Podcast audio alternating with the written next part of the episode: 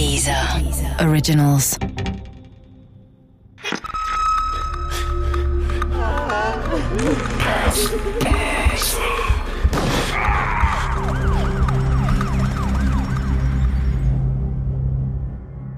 Im Namen des Volkes.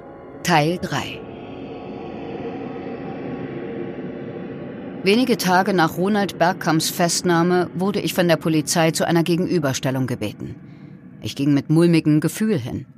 Ich sollte dem Mann gegenübertreten, der mir einen Pistolenlauf in den Nacken gedrückt hatte, dem Mann, der mich meinen Taxijob gekostet hatte. Mir zitterten die Knie. Doch dann geschah bei der Gegenüberstellung etwas ganz Außergewöhnliches. Man kennt solche Gegenüberstellungen ja aus Krimis im Fernsehen. Der Verdächtige und fünf weitere, ähnlich aussehende Personen stehen nebeneinander vor einer Scheibe. Auf der anderen Seite der Scheibe steht der Zeuge, der den Täter identifizieren soll. Auch ich stand hinter einer Scheibe. Doch auf der anderen Seite stand alleine Ronald Bergkamp und sonst niemand. Die Kriminalbeamten erklärten mir, dass es ihnen schlicht nicht gelungen wäre, andere Männer mit einer ähnlich stattlichen Figur zu finden. Das Ganze wäre ja ohnehin nur eine Formalität. Die Beamten erwarteten, dass ich den Mann hinter der Scheibe als den Mann identifizierte, der mir eine Pistole in den Nacken gedrückt hatte. Aber das konnte ich nicht. Ich konnte mich an einen großen, dicken Mann mit einem breitkrempigen Hut und einer überdimensionierten Brille erinnern, aber an kein Gesicht. Die Statur des Mannes hinter der Scheibe stimmte mit meiner Erinnerung überein, aber das reichte nicht aus, um Ronald Bergkamp eindeutig als Bankräuber identifizieren zu können. Die Beamten machten aus ihrer Enttäuschung keinen Hehl. Aber sie glaubten, dass es genug andere Zeugen geben würde, die Ronald Bergkamp wiedererkennen würden. So war es dann wohl auch. Einige Zeugen aus der Bank identifizierten Ronald Bergkamp als Täter. Anderen ging es wie mir. Sie waren sich nicht sicher. Es war klar, dass mit dieser vagen Faktenlage eine Verurteilung von Ronald Bergkamp schwierig werden würde. Das ahnten die Beamten auf dem Nürnberger Präsidium. Deshalb engagierten sie in der sechsten Woche von Ronald Bergkamps Untersuchungshaft einen Sachverständigen für ein morphologisches Vergleichsgutachten. Bergkamp hatte nichts dagegen, sich von ihm untersuchen, vermessen und zeichnen zu lassen. Als Grund, warum er ohne jeden Einwand kooperierte, vermutet Valentin Thurn, Ronald war die ganze Zeit überzeugt, dass er äh, unschuldig ist und dass er den Gerichtssaal als freier Mann verlassen kann.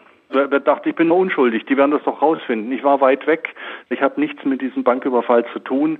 Das kann man doch feststellen und äh, das kann nicht sein, dass sie mich verhaften. Er war also wirklich, die Untersuchungshaft war schon hart genug, aber er war wirklich überzeugt, ich komme raus hier. Dieser Gefängnisaufenthalt muss für Ronald Bergkamp schlimmer gewesen sein als für jeden anderen Häftling. Bei seinem letzten Aufenthalt in einem Knast hatte er unter ständigen Kopfschmerzen gelitten. Die Diagnose ergab damals einen Hypophysentumor, der durch die Nase entfernt wurde. Doch bei der Operation wurden die Nervenbahnen seines linken Auges beschädigt.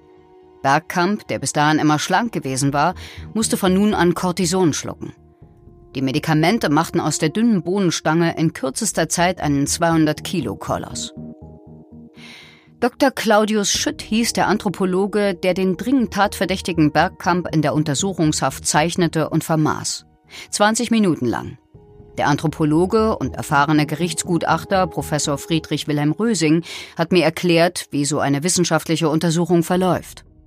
Also es sind insgesamt etwa 250 Merkmale, die der gründliche Gutachter routinemäßig abarbeitet und es bleiben üblicherweise so 100 bis 110 bei durchschnittlich guten Bildern übrig.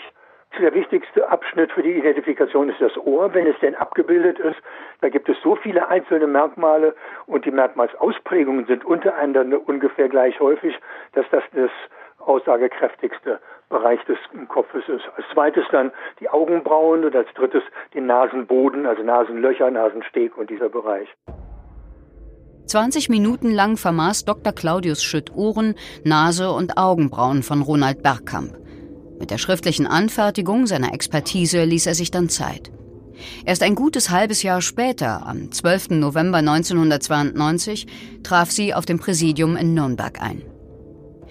Für mich waren die Dinge damals ein wenig aus dem Fokus gerückt. Ich fuhr weiter Pakete aus und versuchte meinen Kindern eine gute Mutter zu sein. Erst im Januar 1994 holten mich die Ereignisse wieder ein. Vor dem Landgericht Nürnberg-Fürth begann der Prozess gegen Ronald Bergkamp. Auch ich wurde als Zeugin geladen, aber ich konnte nichts anderes sagen als bei der Gegenüberstellung auf dem Nürnberger Präsidium. Ich wusste nicht, ob Bergkamp der Mann gewesen war, der zu mir ins Taxi gestiegen war. Andere Zeugen gaben hingegen an, dass sie den Tatverdächtigen wiedererkennen würden.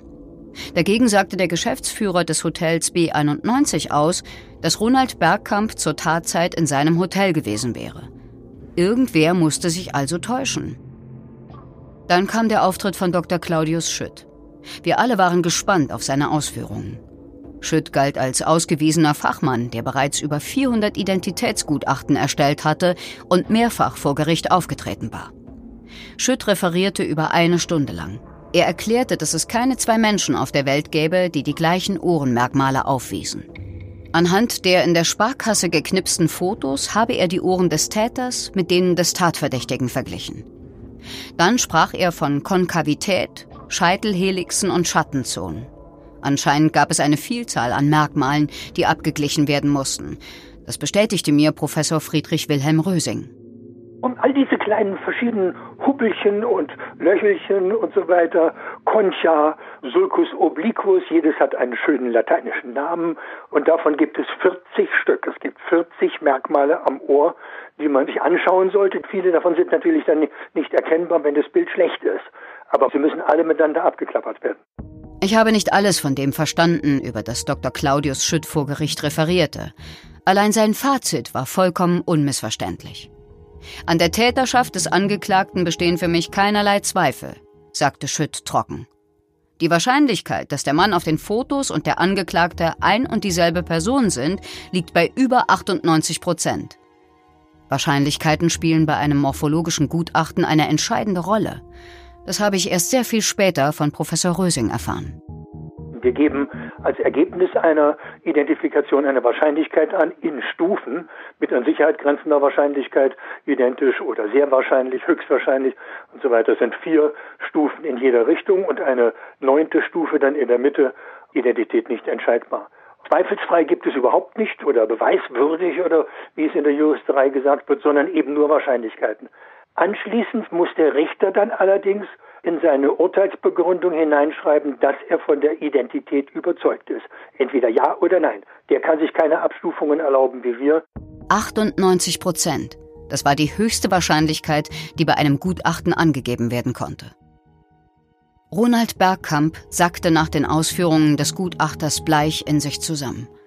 Sie lügen, wimmerte er kraftlos. Dass der Gutachter von der Schuld des Angeklagten überzeugt war, weiß auch der Dokumentarfilmer Valentin Thurn zu berichten. Der Gutachter sagte in seinem Gutachten nicht nur, der war's, also da gibt es eine bestimmte Körperhaltung und so weiter, das ist Ronald gewesen, sondern der hat sich auch noch während der Verhandlung umgedreht und zum Angeklagten gesagt, jetzt geben Sie doch zu, dass Sie es waren. Ich war in diesem Moment der festen Überzeugung, dass der richtige Mann auf der Anklagebank saß.